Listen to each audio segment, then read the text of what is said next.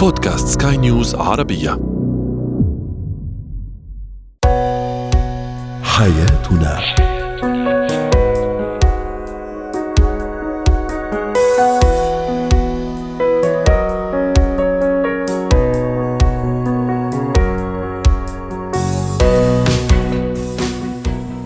مستمعينا الكرام أهلا بكم معنا إلى حياتنا فضاؤكم اليومي الذي يعنى بشؤون الأسرة وباقي الشؤون الحياتية الأخرى والذي يمكنكم الاستماع إليه عبر منصة سكاي نيوز dot com slash بودكاست وباقي منصات سكاي نيوز العربية الأخرى.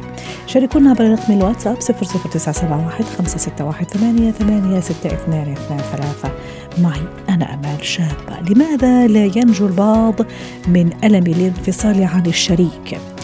طفلي يصاب بالأمراض المختلفة أو بأمراض مختلفة خلال فترات زمنية قصيرة. ما السبب؟ وأخيرا ما هي المهارات الأساسية التي يجب أن تتوفر في كل شخص ينوي أن آه، يفتح عملا خاص أو بزنس خاص فيه؟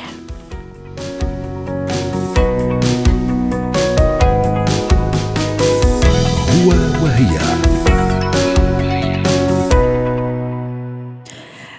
الانفصال عن الطرف الآخر عن الشريك قد تمثل أزمة وكابوسا عند البعض ولا يستطيعون النجاة من ألم الانفصال عن الشريك. للحديث عن هذا الموضوع رحبوا معي بدكتورة كريم آلية المستشارة النفسية والأسرية. سعد أوقاتك دكتورة كريم ضيفتنا العزيزة من بيروت. أكيد ما حدا يعني يفضل الانفصال أو الطلاق بين الزوج وزوجته أو الزوجة وزوجها. أكيد كلنا نسعى لديمومة هذه الحياة الزوجية واستمراريتها. لكن أحيانا بسبب الاستحالة استحالة الحياة آه، قد يتأثر حتى الأطفال فيختار آه، الزوج والزوجة الانفصال البعض لا يستطيع أن ينجو من ألم الابتعاد أو الانفصال عن الشريك حتى بعد مضي ومرور سنوات طويلة لماذا؟ صحيح هيدا آه، السؤال الإجابة عليه آه، ما في إجابة وحيدة لكل الأشخاص ولكن يلي بنقدر نقوله إنه صعوبة الانفصال عن الشخص أو الألم مثل ما ذكرتي الألم النفسي من الانفصال عن الشريك والبعد عنه والقدرة على تخطي الصدمة هيدي مربوطة اولا بطباع الأشخاص بالشخصيات بمفهوم الأشخاص للخسارة. بالوقت ذاته نقطة كثير مهمة وجوهرية هي قديش الشخص يلي كان بالعلاقة اعتبر حاله مست يستثمر بهيدي العلاقة أكثر من شريكه أو بمطرح من المطارح أعتبر نفسه ضحية. في كثير أشخاص بيعتبروا ضحية ماذا؟ ضحية استغلال مثلا؟ ضحية ماذا؟ مثلا أو ضحية الشريك ضحية عدم تفهمه ضحية إنه ظلموا وتركوا ضحية ما فهموا ضحية إنه أنا ضحيت بالعلاقة أكثر من شريكي. هيدي كلها مرتبطة بالديناميكية تبع العلاقة والرسائل المقالة وغير المقالة بين الطرفين. خلال فترة العلاقة وبفتره التص الصعيد قبل ما نوصل للانفصال وكيفية إدارة مرحلة الانفصال. هيدي كلها بتحدد الشخص كيف بده يعيش الانفصال وغيرها ومثل ما ذكرت بالأول في أشخاص إذا كانوا مستثمرين أكثر بالعلاقة يعني حاطين جهد حاطين عاطفة حاطين انفعال وحاطين آه، حاطين حالهم بالعلاقة. هودي بيلاقوا صعوبة أكثر إنهم يطلعوا لأنه ما بيلاقوا تحليل منطقي للانفصال. ودائما بيكونوا عم بينبشوا على حلول إنه كانت بتزبط بعد أو لو ضليت عم بعمل تنازلات يمكن كنا بقينا وغيرها. هون بيعيشوا كثير صراعات. أكيد إلى جانب نعم. الأشياء النفسية العادية مثل صح. الصدمات وصعوبة التخطي الصدمة ومراحل الصدمة يلي أوقات كثير بنعلق فيها وغيرها طيب دكتورة حضرتك يعني لمستي أكثر من جانب في الحقيقة وحابة أرجع مرة أخرى أتوقف عند موضوع أنه أنا استثمرت أنه أنا أعطيت أنه أنا وقتي مدري إيش جهودي مشاعري وهذا الشيء طبيعي جدا في العلاقة بين زوجين يعني إذا أنا ما استثمرت في العلاقة في علاقتي الأسرية مع مين راح أستثمر أو لمين راح أستثمر. ف يعني هذا ممكن راح يفتح مجال يعني معناتها ما راح أستثمر ما راح أعطيها المشاعر ما راح أعطيها طاقة الحب. وحضرتك كمان مهدتي لي نقطة كثير مهمة الاستعداد لمرحلة الانفصال والاستراتيجية لازم كمان نتبعها أنا وأنا والشريك في فترة الانفصال وما بعد تمهيد للانفصال وفي فترة الانفصال وما بعد الانفصال أيضا. صحيح. سؤالك كثير كثير مهم. إنه هل إذا أنا استثمرت ويعني ما لازم أستثمر؟ لا. ولكن لازم اكون عم بعرف أستثمر صح. ووقت أحكي عن الاستثمار هون عم بحكي أكثر عن الأشخاص يلي بيعلقوا عاطفيا بالعلاقة أكثر من الأشخاص الثانيين لأنه آه، الأشخاص بس يكونوا بعلاقة مع بعض في منهم بضلهم آه، حاميين. حالهم نفسيا آه، من خوفا من إنه يتعرضوا لأي هيك كسرة بالعلاقة أو ما يتعرضوا لأي وجع أو ألم من ما قد تسببه الانفصالات أو مما قد يسببه تصرف أو سلوك شريكي. وهالحمايه مطلوبة دكتورة ولا لا؟ بالعكس يعني راح تخليني كمان حذرة متوجسة وتشيز يعني مش هذا كمان المغزى من العلاقة الاسريه وبين الزوجين.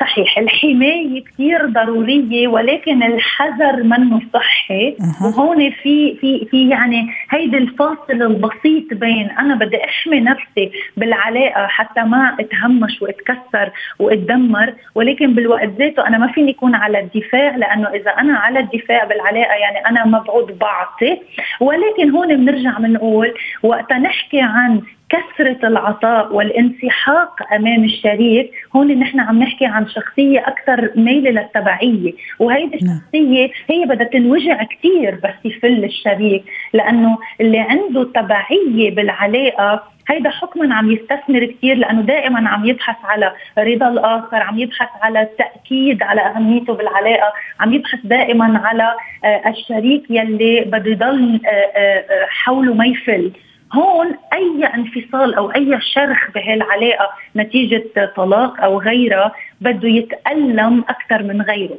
طيب. فالحماية النفسية هي بتمنعني من التعلق ال attachment بالعلاقة ال dependency ولكن بتخلي أخلق علاقة مع شريكي وهيدي العلاقة بيكون فيها متنفس بيكون فيها صحة وبكون أنا في عندي حمايتي النفسية من ميلتي وهو حمايته النفسية من ميلته ضروري إنه نستعد يعني مع بعض يعني أنا والشريك لهذه المرحلة مرحلة الانفصال بما فيها التمهيد ثم كيف نعيشها ثم كمان مرحلة ما بعد الانفصال.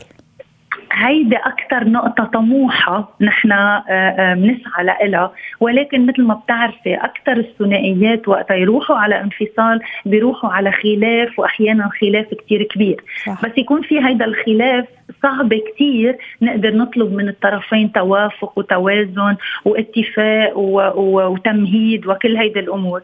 ولكن ما بيمنع إنه في بعض الثنائيات اللي عندهم وعي كافي بنشوفها عندهم. إنه بمطرح من المطارح بيكون عندهم وعي إدراك لإنه علاقتهم مع بعض صارت مستحيلة ما بقى في إمكانية يلتقوا على ولا مفهوم.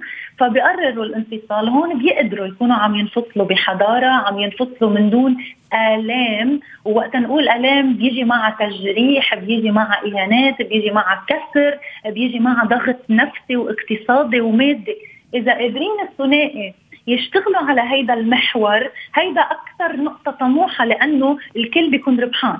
الثنائي ربحان الأولاد ربحانين والعلاقة ما بيكون فيها تفكك بقدر ما بيكون فيها انفصال.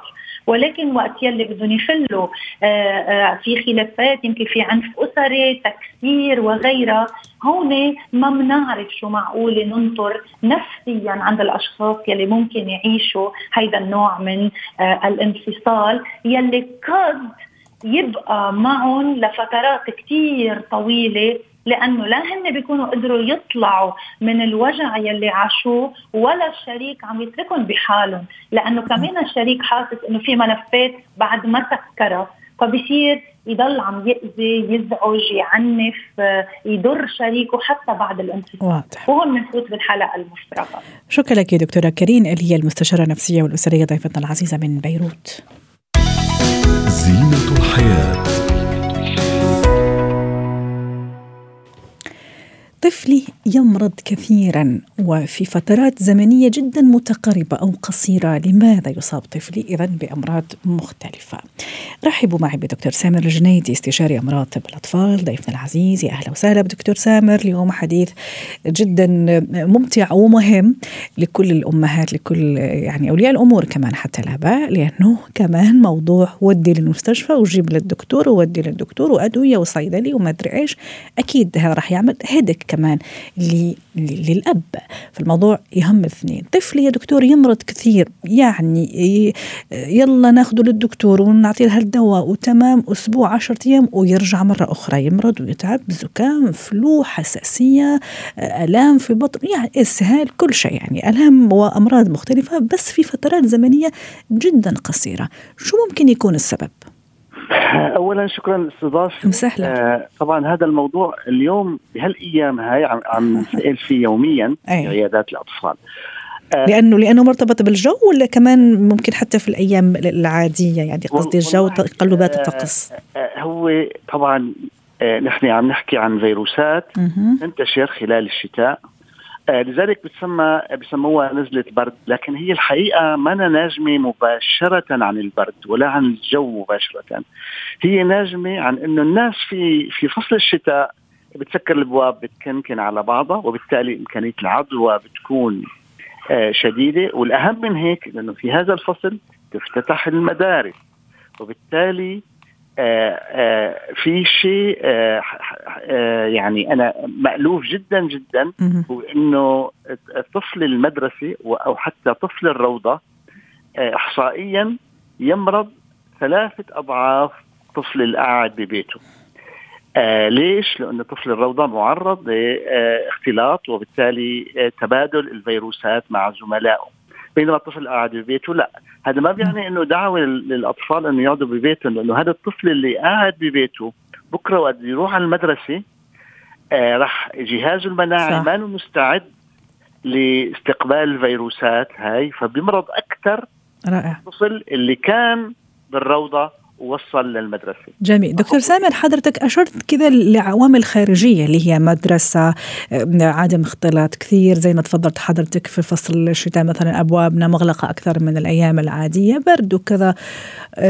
في عوامل كذا متعلقة بالطفل اللي هي مثلا مناعته طبيعة أكله نومه مثلا مش كافي. في أشياء من هالقبيل؟ إيه هلأ هو طبعا قبل ما نحكي بهدول في شيء نعم. جديد هلأ. طيب. طارئ لازم نعرفه إنه حتى آه بالقياس للسنوات الماضية هالسنة كان في كثير آه يعني الاطفال ما عم يلحقوا يشفوا من آه فيروس إلا بيجيهم فيروس ثاني بسبب إنه هالثلاث سنوات اللي كنا نحن متباعدين فيها وحاطين كمامات الجهاز المناعي تبعنا كسل شوي. يعني ما عاد يعني ما عاد دافع عن نفسه بالشكل العادي والطبيعي. يعني ما ما انه محارب ما يعني فقد بعض أسلحته وبالتالي كثرت الفيروسات. هلأ الشيء اللي أشرت فيه طبعا مهم جدا جدا. مناعه المناعة الأطفال تبنى لكن آه الشيء الأساسي في المناعة مو هو إنه هلأ يا دكتور أعطيني شيء يزود لي مناعة طفلي. في المناعة هي عبارة عن بناء يبدأ من الأساس. الأساس بالنسبة لنا كأطباء أطفال هو الرضاعة الرضاعة الوالدية، الرضاعة الطبيعية أساس يعني الأساس اللي تنبنى عليه المناعة. وبعد هو الحصن المنيع يعني. طبعا. منيع. وبعدها بيجي بعدها هو طبعا الغذاء المتن... المناسب المتنوع الرياضة التعرض للشمس والفيتامينات. وقت نحكي عن الفيتامينات الحقيقة الفيتامين اللي حاليا تشير الأصابع إليه بأنه أحد أهم الركائز الأساسية للمناعة هو الفيتامين دي. نعم. ونحن في دول الخليج شوي التعرض للشمس الحقيقة قليل. رغم إنه هي بلاد الشمس لكن الناس ما تتعرض للشمس، تعرض للشمس قليل، لذلك معرضين أكثر من غيرنا انه يصير في عندنا نقص فيتامين دي. مما يستدعي على إنه واحد تقريبا كل فترة زمنية كل سنة على الأقل إنه يعاير الفيتامين دي ويشوف إنه هل في عنده نقص ولا لا ويعوض ويحاول تعويض. رائع. دكتور في في يعني شيء دارج كذا بين الآباء والأمهات وأكيد حابة أعرف رأيك فيه كدكتور إنه كثرة تناول المضادات الحيوية بالعكس راح تضر بابني أكثر من إنه تفيده. خلاص ما أعطيه في كل مرة مضاد حيوي. خليه كمان زي ما تفضلت حضرتك الجهاز المناعي يحارب يرفض هذا السلاح الطبيعي ويحارب. الكلام صحيح علميا طبيا؟ آه من وجهة نظر آه الاستخدام الخاطئ للمضادات الحيوية صحيح. نعم. معنى إنه في كثير من الأحيان الأهل بيلجأوا إلى آه أخذ المضاد الحيوي لوحدهم أو آه آه بنصيحه الجار أو الصيدلي أو كذا. فهذا خاطئ. أغلب الحالات اللي بتتاخذ فيها المضادات الحيوية للأسف ومو بس هنا في كثير بلاد يعني بالعالم نعم. تؤخذ بشكل خاطئ ولكن عندما يكون هناك نحن أمام مرض بكتيري وليس فيروسي فالمضاد الحيوي ضروري كالتهاب اللوزات القيحي مثلا لنفرض الحمى التيفية إلى آخره نعم.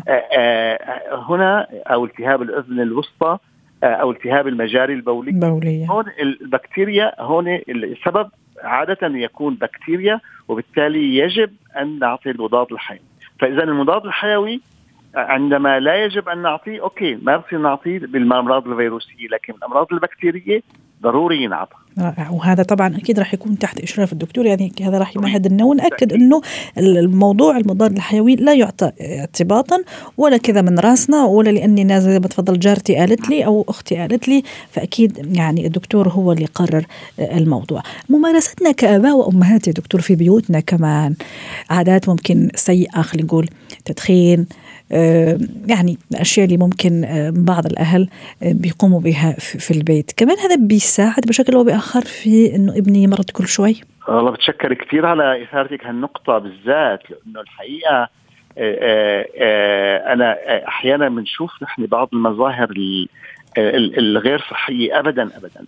التدخين بوجود أنت وقت عم تدخني بوجود الطفل سواء دخان أو شيشة أو تاخذي طفلك لحفل في أي أيوة والله أنا أنا شفتها صراحة وشيء يعني بيحزن.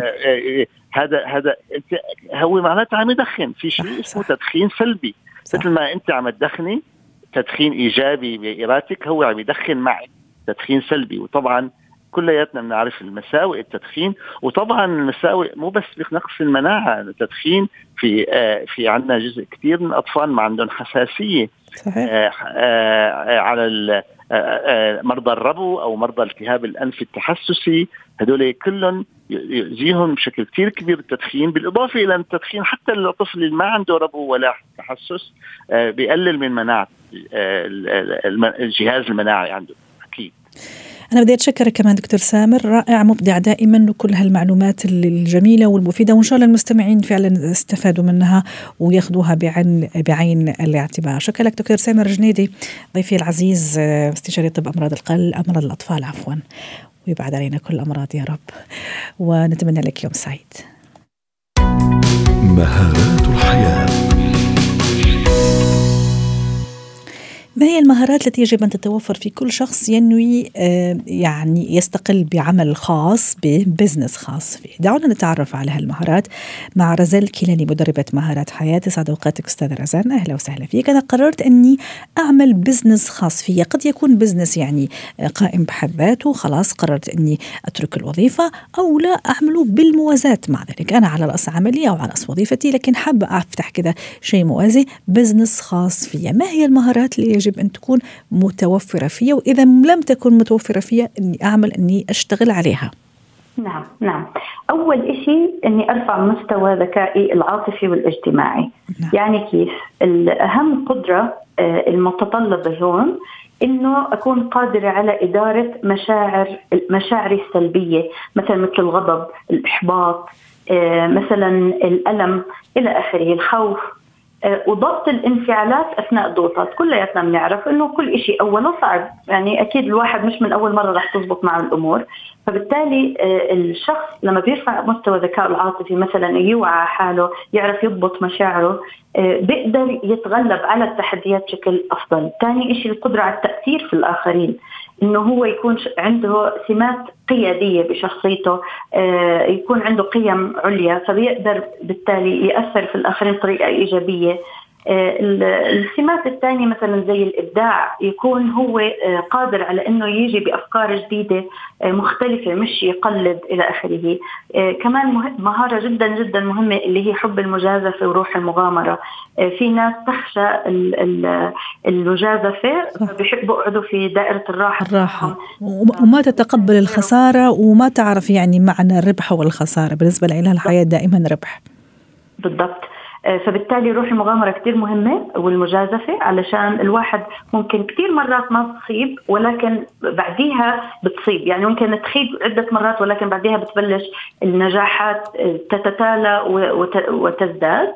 هذا القدره على المرونة والتخطيط والتحمل والعمل الدؤوب. يعني مش معناه ما ضبط معه مرة ولا أيوة. مرتين ولا لقاه صعب مثلا يقوم يتخلى عن هذا الشيء لا إنه بده يضل دؤوب ويضل يثابر إلى آخره. كمان يجب أن يرى ما, ما لا يراه الآخرين. يعني يكون عنده بعد نظر ويكون عنده جلد. يعني هو شايف شيء ممكن والبقية بظنوا إنه مستحيل. كمان يجب يا سلام. متفائل مم. نعم متفائل متكيف مع التغيرات مش مثلا أنا فشلت مرتين خلص معناه أنا ما راح يصير عندي آه هذا المشروع بده يتسكر لا لا يحبط بسهولة فبالتالي آه، بضل هو آه، متفائل دائما بقول خلص هلأ فقط ما ضبطت مش معناها كل مرة ما رح تزبط. وكثير مهارة مهمة اللي هي التعاطف يرى حاجة الناس في المجتمع ويسعى لسدها عن طريق خدمة أو منتج. هذا هو أساس جميلة صح صح. وفعلا نعم. في ناس نجحت تماما يا رزان في ريادة الأعمال لأنه يعني راحت لامست أفكار جدا مبتكرة وأفكار جدا يعني خلاقة وممكن مش أي شخص يقدر يعني يقدر يعني يلامسها أو يفكر فيها لأنه هو فكر بطريقة مختلفة فكر في حاجة الناس لهذا المنتوج أو لهذا المجال اللي راح يشتغل فيه. فمن هنا كانت يعني الضربة يعني ضربة المعلم مثل ما بيقولوا النجاح الباهر. كمان يقال إنه الشخص اللي ناوي مثلا يدخل في business يكون كمان يمكن هذه أشرت لها لكن بشكل آخر هي دائما عنده خطط بديلة جاهز دائما للبديل يعني عرفت كيف؟ يعني ما يضع فقط خطة معينة خطة أي مثلا دائما عنده B و C خطط بديلة يطلع فيها في حال ما إذا مثلا الخطة الأولى لم تنجح. بالضبط. ويكون مرن يعني يتكيف مع الظروف. ما يضلوا إنه مثلا آه، خلينا نعطي مثال الكورونا لما صارت وكيف سكرت معظم الأعمال. كيف كثير منها حولت المتاجر تبعتها صارت إلكترونية. صح. وعملوا خدمة توصيل آمنة ومعقمة. فالانسان لازم يكون مرن مش تكسره الظروف. صحيح. وكمان آه، هذه أنا لاحظتها كثير في يعني رواد الأعمال اللي ناجحين أنه عنده مفهوم مغاير تماما للوقت. يعني وكأنه يومه فيه 48 ساعة مش 24 ساعة زي كل الناس. نعم. إيلون ماسك معروف بهي الشغلة. يعني إيلون ماسك حتى بنام في في الشركات تبعته معروف يعني وبعدين بلف على كل الموظفين مش بضله قاعد في مكتبه. فكمان هاي السمات الشخصية الذكية عاطفيا اجتماعيا بتحبب الناس اللي بيشتغلوا معاكي أو عندك فيكي كقائدة. فبالتالي بصير ينجح الشغل. فانت كل ما اهتميتي فيهم وسهرتي على عملك كل ما الناس اللي عمالها تشتغل معاكي أو عندك تكون مخلصة أكثر لإلك. وفي كمان لازم الواحد يكون عنده قدرة على البحث وإتقان العمل. يعني هو مثلا يضل دائما يدور على ما هو جديد وسائل بتسهل عليه تقديم الخدمة هاي اللي هو بده يسد فيها نعم. الحاجة في المجتمع. نعم. شكرا لك رزان الكيلاني مدربة مهارات حياة ضيفتنا العزيزة من عمان